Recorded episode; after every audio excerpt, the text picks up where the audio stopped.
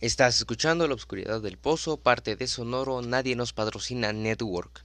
Bienvenidos a sean bienvenidos, bienvenidas y bienvenides a este programa nocturno cuyo nombre es La Oscuridad del Pozo y cuyo presentador este descuartiza la lectura.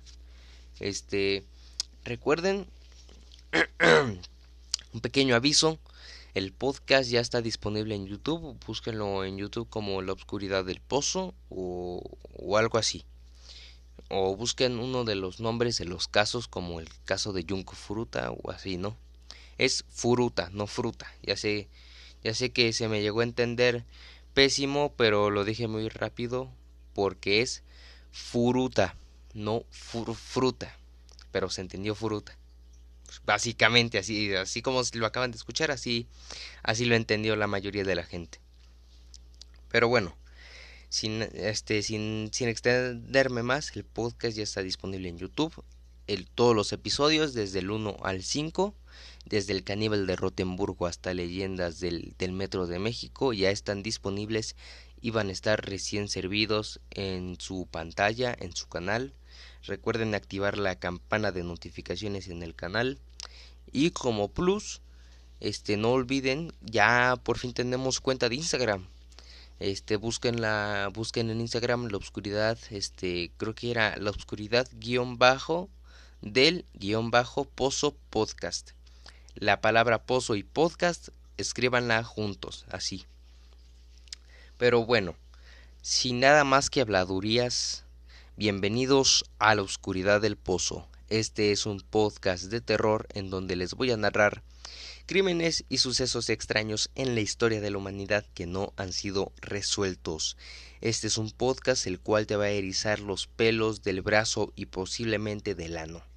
Así que en el anterior episodio vimos leyendas del metro de la Ciudad de México y hoy vamos a ver leyendas de México me mamé con la originalidad, eh, se los juro.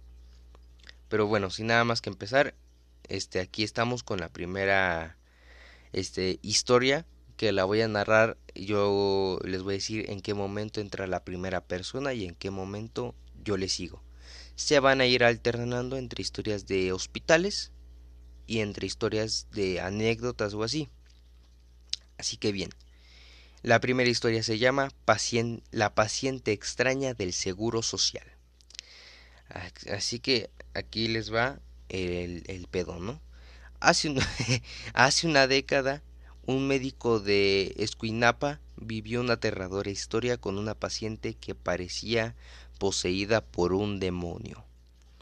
Así que aquí empezamos. Este, aquí me. Escuinapa sin las clínicas de salud y hospitales son inmuebles que a lo largo de la historia de la humanidad se han caracterizado por ser escenarios de sucesos paranormales que a la fecha no tienen ninguna explicación lógica. Una de estas historias sucedió en el, municipio hace ya aproximadamente una década la cual le tocó vivir en carne propia a un doctor que al momento de atender a una paciente le sintió la presencia de un ser paranormal. Al no poder revelar los nombres de los verdaderos este, protagonistas, tanto del doctor como de la paciente, los vamos a llamar el doctor Benítez y la paciente Elba. El doctor Benítez cuenta que era un día de trabajo como cualquier otro. En esa ocasión realizaba doble turno, cuando llegó la ambulancia con una mujer de alrededor 50 años, quien tenía pérdida de conocimiento y sangrado por la nariz. Llegaron con la paciente y pronto la trasladaron a la sala de urgencias. Ahí la asistimos. Pudimos notar que no presentaba ningún este cuadro riesgoso, dijo el doctor Benítez. Este, de acuerdo a lo dicho, la mujer se encontraba caminando cuando de pronto sufrió un mareo y se desvaneció. Al caer se golpeó la nariz y posteriormente fue trasladada a la clínica donde pasó todo el extraño suceso. Se dirigió hacia la sala en la que ella estaba. Encontró a la paciente sentada en la camilla con una apariencia extraña. Estaba con la cabeza agachada, el pelo suelto, una especie de Biblia en la mano y un collar colgando del cuello. recuerda el doctor Benítez. Y por cierto, si escuchan este algún sonido raro, como la pecera o así, es parte del ambiente en el que yo estoy. Y este, ah, y si por cierto, este, en algunas partes, este, me voy a cagar de, ándale, no mames. Eh, bueno, el chiste es de que si llegan a escuchar algo como escobazos, tranquilos, no se espanten, es el perro. Exacto, no es ningún ser paranormal, es el perro solamente. Exactamente así como escobazos. Y ahorita, por suerte, no me voy a cagar de miedo porque está el perro y está un pez aquí que me cuida. Es el pez Benítez. Así que sin nada más que decir. Al acercarse a la paciente, el doctor inició con el proceso rutinario, que era explicarle lo que había pasado y a su vez realizarle una serie de preguntas. Luego de hacer el procedimiento, la señora levantó la cabeza. Ah, sí. Luego de hacer el procedimiento, la señora levantó la cabeza para verme a los ojos y se me quedó mirando fijamente. Yo no entendía bien lo que estaba pasando y le seguí preguntando si se encontraba bien. Ella simplemente no respondía nada y solo, mira, y solo me miraba sin parpadear, dijo el doctor Benítez. Luego de unos minutos, Elba por fin dijo unas palabras y citó Usted no entiende nada. Él vino a buscarme, pero no me pudo llevar, ya que mi espíritu es fuerte como una roca. Después de lo que le di después de que le dijo eso, en la sala se escucharon ruidos extraños, como si algo hubiera azotado la puerta, mientras las luces se encendían y apagaban solas. Expresa que la mujer comenzó a rezar en un idioma desconocido mientras escuchaban pasos dentro de la habitación de un lado a otro. Aterrado, el doctor Benítez no sabía lo que pasaba, no sabía lo que pasaba. Sin embargo, sentía las lágrimas recorrer sobre sus mejillas. El doctor Benítez recuerda que observó una figura negra que se dirigía que se dirigía hacia él. Lo único que pudo sentir fue. Ay pendejo. Hijo de su puta madre. Vete a la verga, güey. No te pases de pendejo. Verga, güey. Puto susto de mierda, güey.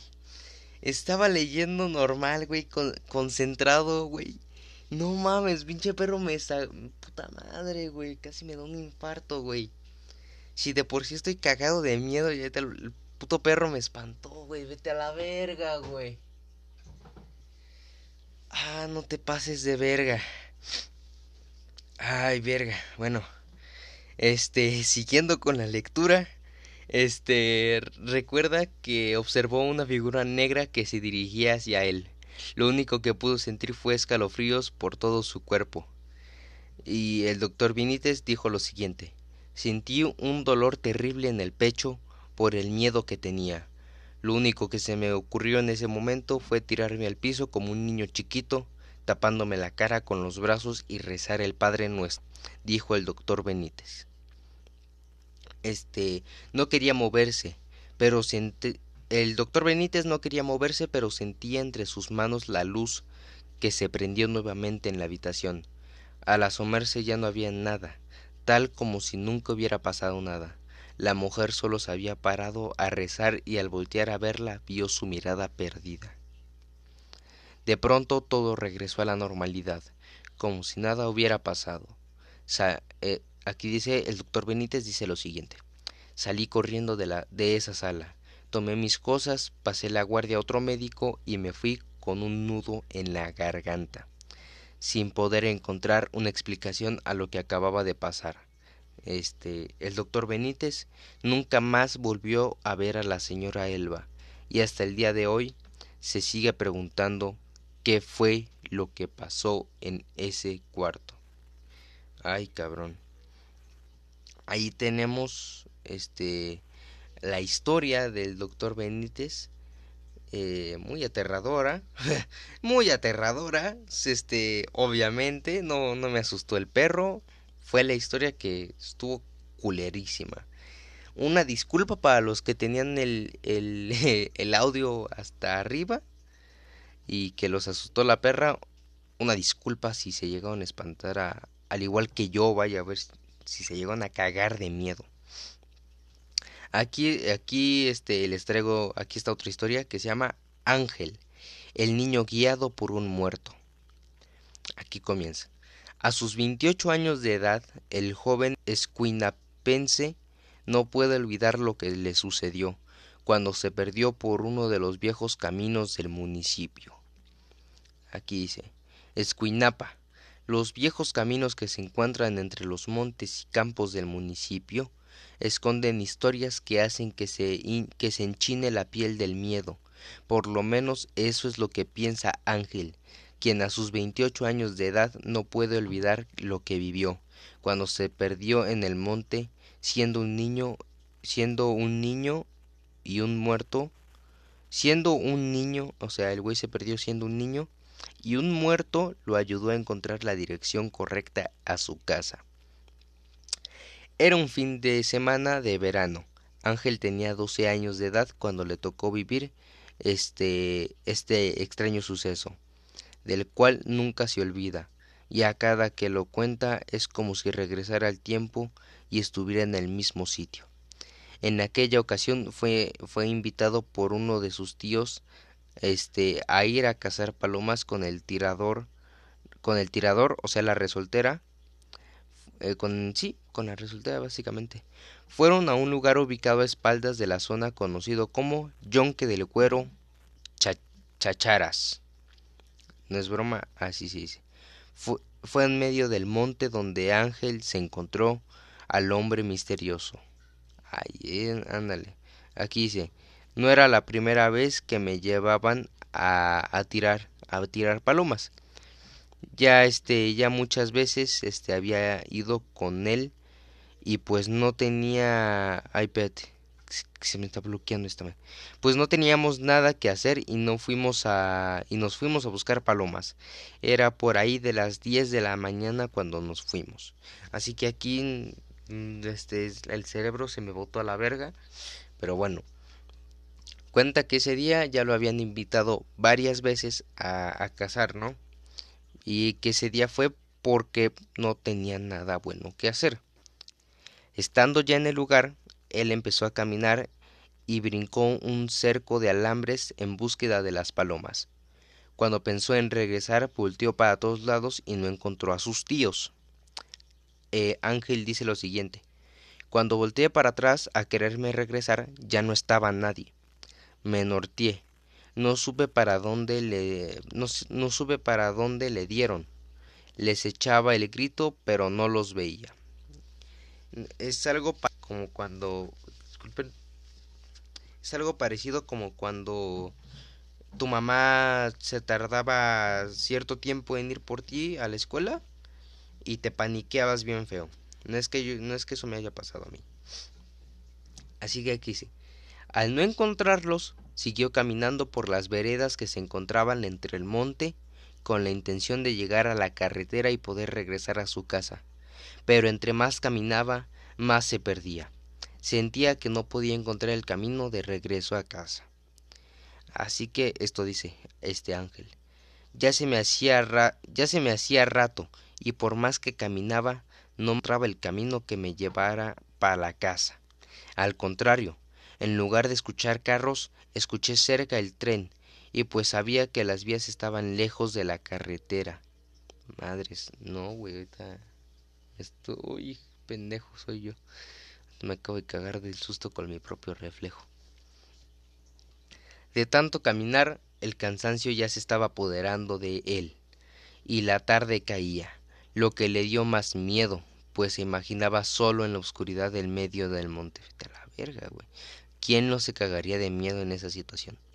Ya sentía que me desmayaba de lo cansado, y la boca la tenía seca. Lo que hice fue ponerme a rezar este pedirle a Dios que me ayudara, pero seguí caminando. Ahí en el camino me encontré colgado en un árbol un galón de agua, como que ya no tenía muchos, como que ya tenía muchos años ahí, porque el plástico ya estaba reseco, pero pues de la sed que me cargaba, me tomé el agua. Luego de tomarse el agua, Siguió caminando sin perder la esperanza de encontrar el camino, indicando que lo llevara de regreso a la casa. Aunque al ver que cada vez el sol se perdía más en, el horizonte, se imaginaba quedarse a dormir entre el monte. De repente apareció un hombre que le preguntó si andaba perdido, por lo que él le contestó que sí. Y Daniel, este Daniel, Ángel dice lo siguiente: Jamás pensé encontrarme a alguien por ahí. Estaba un, estaba un, camino que tenía las rodadas marcadas, las rodadas marcadas, pero ya estaba lleno de monte como que tenía años que nadie pasaba por ahí, pues ahí me encontré a ese señor, un hombre moreno, medio gordito y el cabello chino.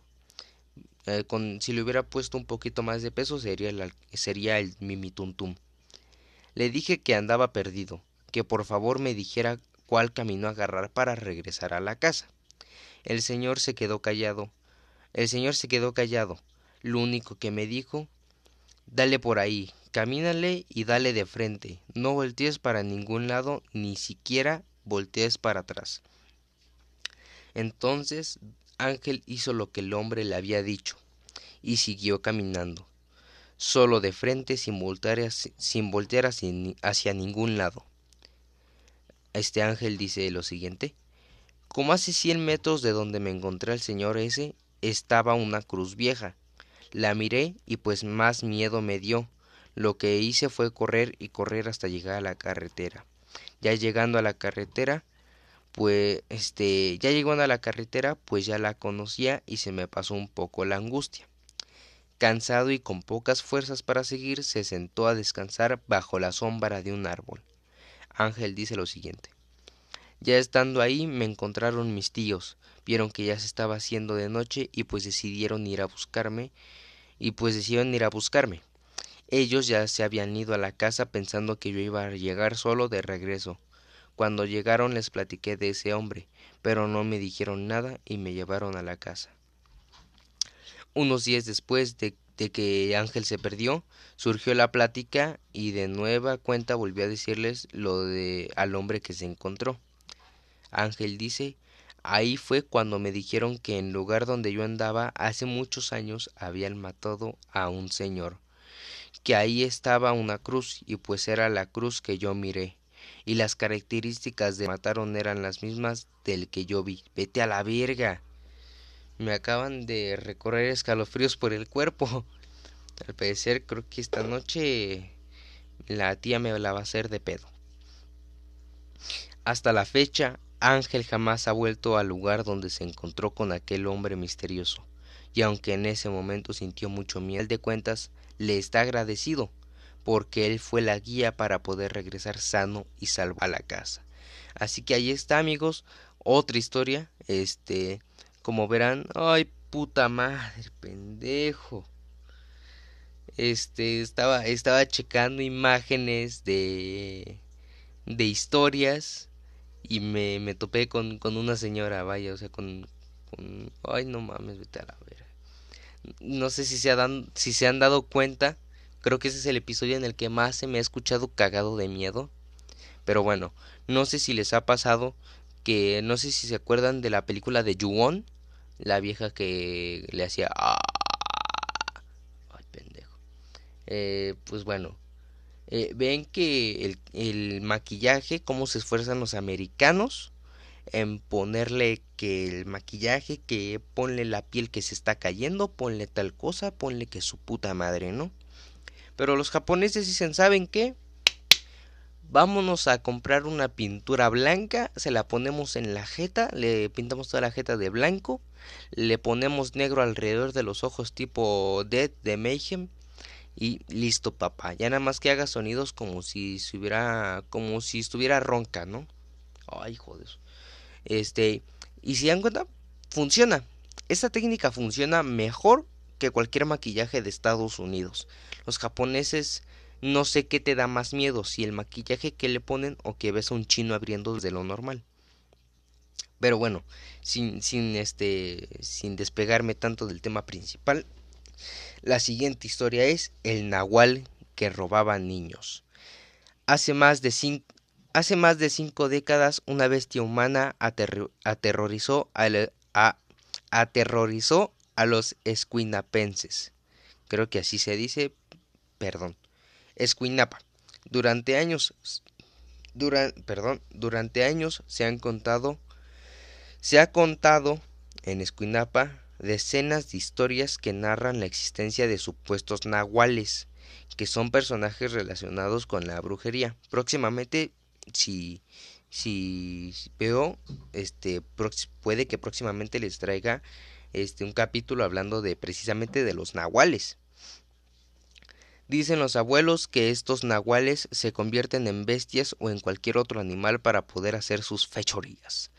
Una de estas tantas leyendas ocurrió hace más de 50 años. El llamado Nahual, mitad hombre, mitad bestia, esperaba al anochecer para aparecer por las calles y robarse a niños, principalmente recién nacidos. En ese momento, en ese entonces las familias escuinapenses vivían aterradas, principalmente en los hogares donde habían mujeres que recién habían dado a luz, ya que el nahual las buscaba para arrebatarles a sus indefensos hijos. Déjenme acomodo tantito el, micrófono. Vamos a poner así. Algo más o menos así. A ver. Sí, a ver. Entonces, el temor de las personas cercanas a ellas era tanto que no dejaban que se quedaran solas en sus casas. Siempre que alguien siempre alguien estaba al pendiente de ellas, por lo que pudiera pasar. Déjenme acomodo otra vez el, el micrófono, chavos, por favor.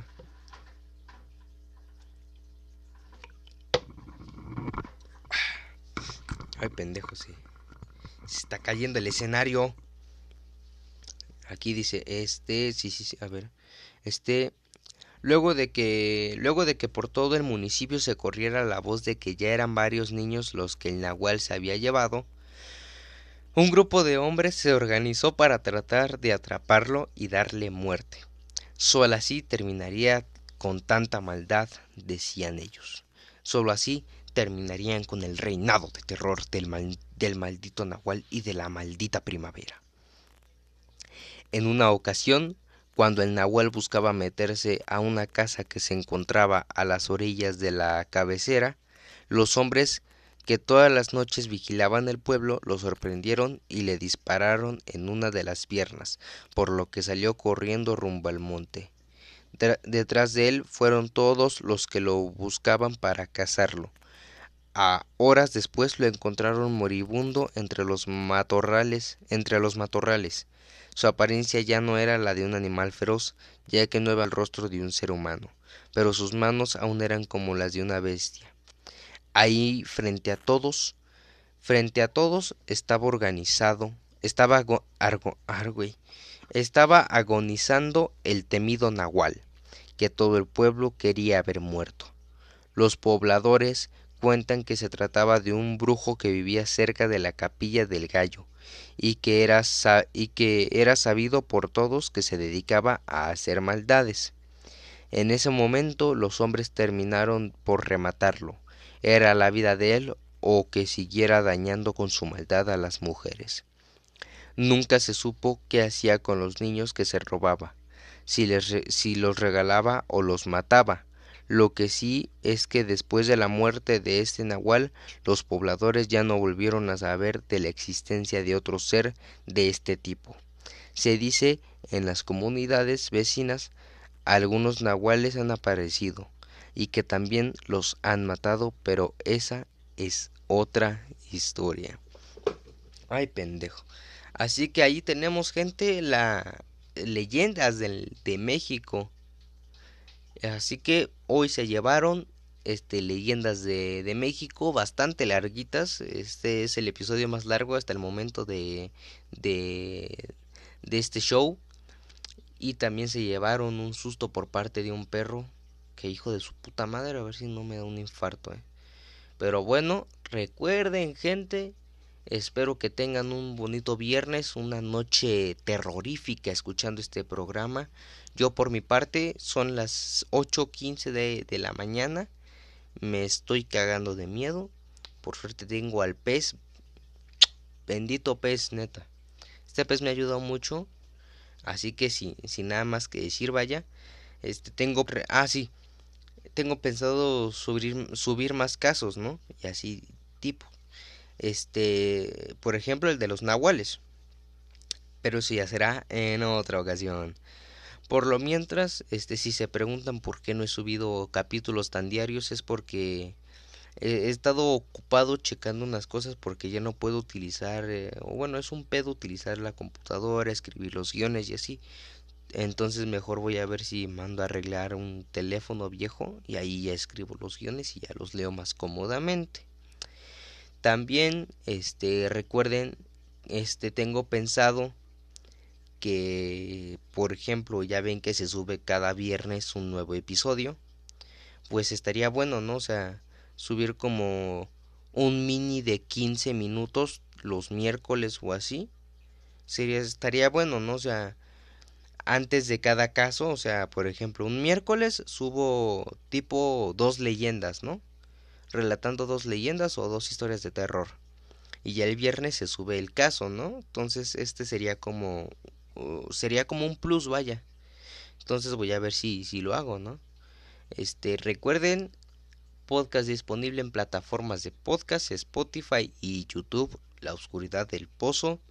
Recuerden seguirnos en Instagram, que ahí voy a publicar las, los próximos casos o, o promos de los casos y espero que, que, disfruten realmente este podcast, espero que realmente disfruten este programa porque a mí en lo personal, eh, aunque llegue a ser cansado un poco, me gusta hacerlo, me gusta relatar historias, me gusta hacer eso básicamente.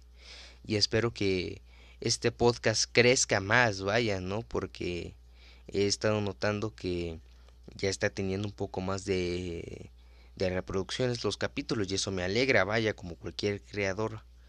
Así que espero que este podcast, podcast, podcast, espero que crezca más. Espero que crezca más este podcast en, en suscripciones, en vistas, para que más gente pueda ver un programa de terror cada viernes. Cada viernes que llegue cansado de su casa, llegar y escuchar en la noche mientras come tacos este programa. Eh, así que dejando de lado un poquito, ¿no? mi sinceridad,